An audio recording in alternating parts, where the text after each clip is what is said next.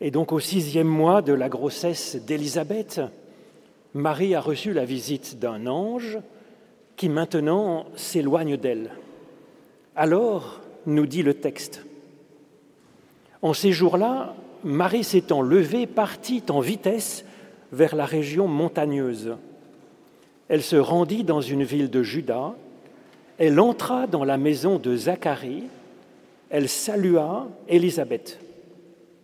Quand Élisabeth entendit la salutation de Marie, il arriva que l'enfant qui était dans le ventre d'Élisabeth tressaillit de joie, et Élisabeth fut remplie d'Esprit Saint.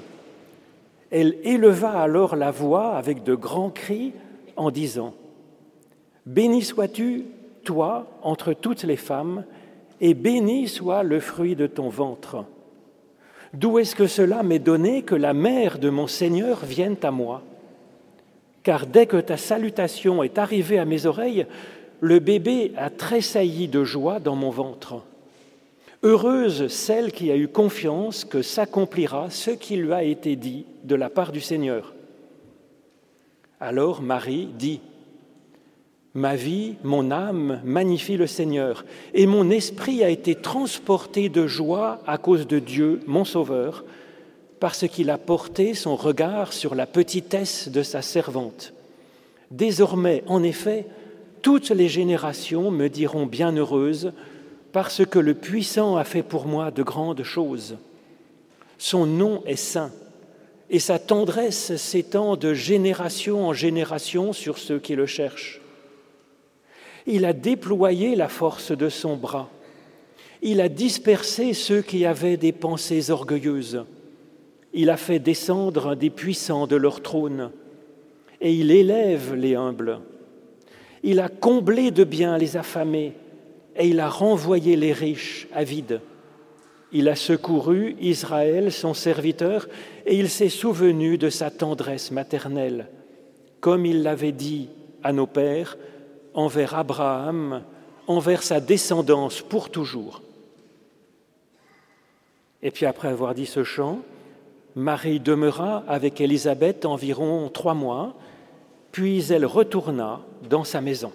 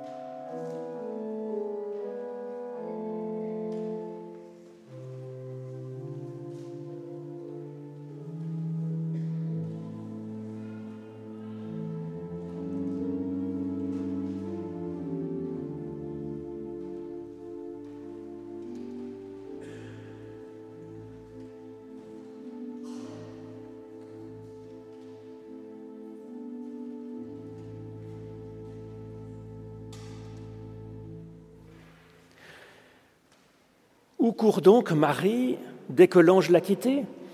Moi, je croyais connaître ce texte et je pensais que le but du voyage de Marie était d'aller visiter sa cousine Élisabeth. Mais ce n'est pas ce que dit ce texte en fait. Qu'est-ce qui est marqué? Marie s'étant levée à ce moment-là, partie en courant vers la région montagneuse. Et donc son but, c'est d'aller en montagne. On a le droit, bien entendu, cela, qu'est-ce que nous dit ce texte? C'est pour nous aider dans notre foi, forcément, pas spécialement pour nous donner un programme pour nos vacances. Et donc, en quoi est-ce que cela nous aide dans notre foi? En fait, le sens est facile à trouver. Marie se lève, en grec, littéralement, cela veut dire qu'elle ressuscite. Avant, elle était à terre, comme écrasée, et puis elle a senti que Dieu espérait en elle et cela lui donne une impulsion. Elle prend courage, elle se met debout et déjà, elle a sa propre hauteur. Et puis elle court vers les montagnes. Alors cela évoque une ardente recherche d'élévation par la réflexion, par la prière.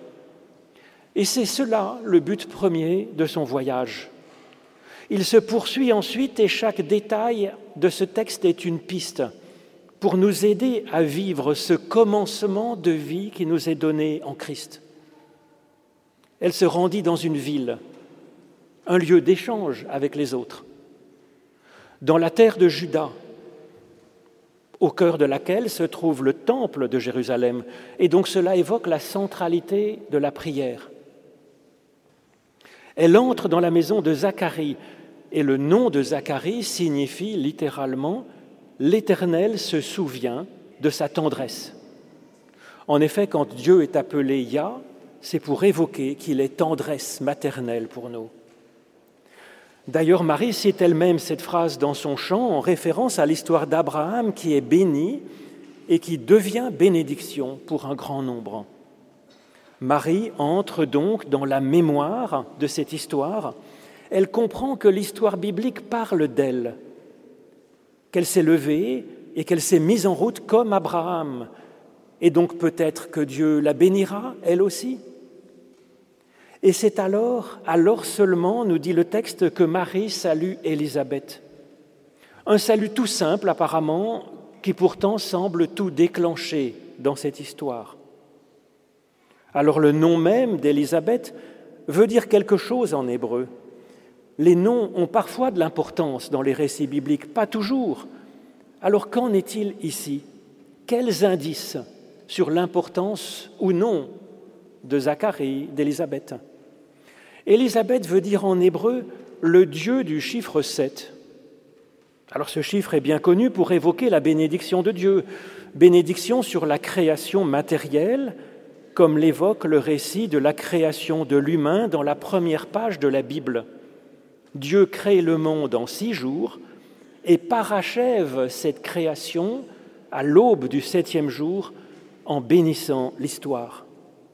Cela, du coup, nous fait nous souvenir que le récit des aventures de Marie insiste sur le fait que cela se passe au sixième mois de la grossesse d'Élisabeth. Le texte insiste. Cela se passe précisément ces jours-là, nous dit le texte. Voilà que les morceaux du puzzle s'assemblent et s'emboîtent exactement.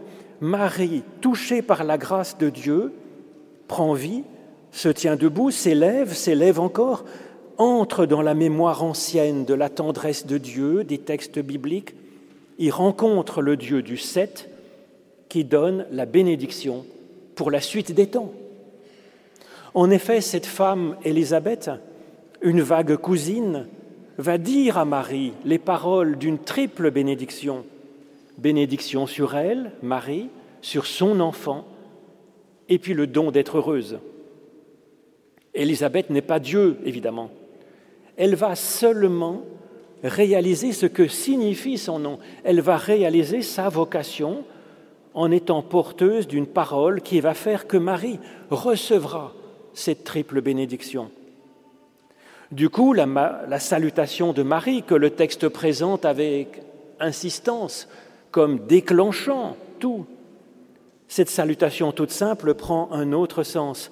Il est comme un Amen de Marie au Dieu du septième jour, au Dieu qui avait pour projet de créer une humanité à son image, à sa ressemblance, hommes et femmes, et puis les bénir, et bénir l'histoire qui suit, le texte de la Genèse ne racontait donc pas une histoire passée, il est un programme, il est une espérance de Dieu pour nous aujourd'hui dans notre vie. Il balbutie ce programme depuis l'aube de l'humanité. Vient enfin le temps du septième jour. C'est pour Marie un temps de louange et puis un temps de maturation auprès d'Élisabeth. Puis elle retourne chez elle poursuivre son œuvre selon sa vocation, selon sa joie. Alors de quoi parle le chant de Marie? Est-ce que ce serait l'annonce d'un programme politique avec ces riches qui sont rejetés à vide, avec les puissants qui sont élevés? Non.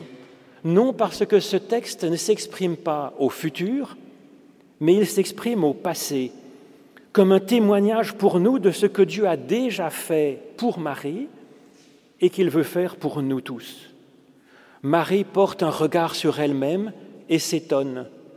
Elle se réjouit de se trouver si grande, si forte, si riche de dons alors qu'elle se considérait comme vraiment pas grand-chose. Mais c'est ce qu'elle pensait d'elle-même en fait, et c'est ce que lui renvoyait probablement le regard des autres. La bénédiction reçue lui ouvre les yeux et, la mémoire de ces anciens textes de la Bible deviennent un miroir qui lui permettent de se découvrir comme humaine et divine à la fois. Marie le sent, Marie l'exprime à la suite d'Élisabeth. Mon âme magnifie le Seigneur et mon esprit a été transporté de joie à cause de Dieu, mon Sauveur. Cette louange parle d'une double force, un souffle de vie divin et une joie de vivre. Et cela touche une double dimension de la personne humaine, l'âme et l'esprit, selon la traduction habituelle. En grec, c'est psyché et pneuma. Le premier, psyché, c'est notre être corporel, psychique, notre être naturel. Et puis pneuma, c'est ce qui est de l'ordre du spirituel, du divin en nous. L'apôtre Paul, qui a été le maître de Luc, qui écrit ce texte, raconte que le premier homme, Adam, devint une psyché vivante et le dernier Adam est devenu un pneuma vivifiant. Le premier tiré de la terre est terrestre, le second est du ciel, le Christ.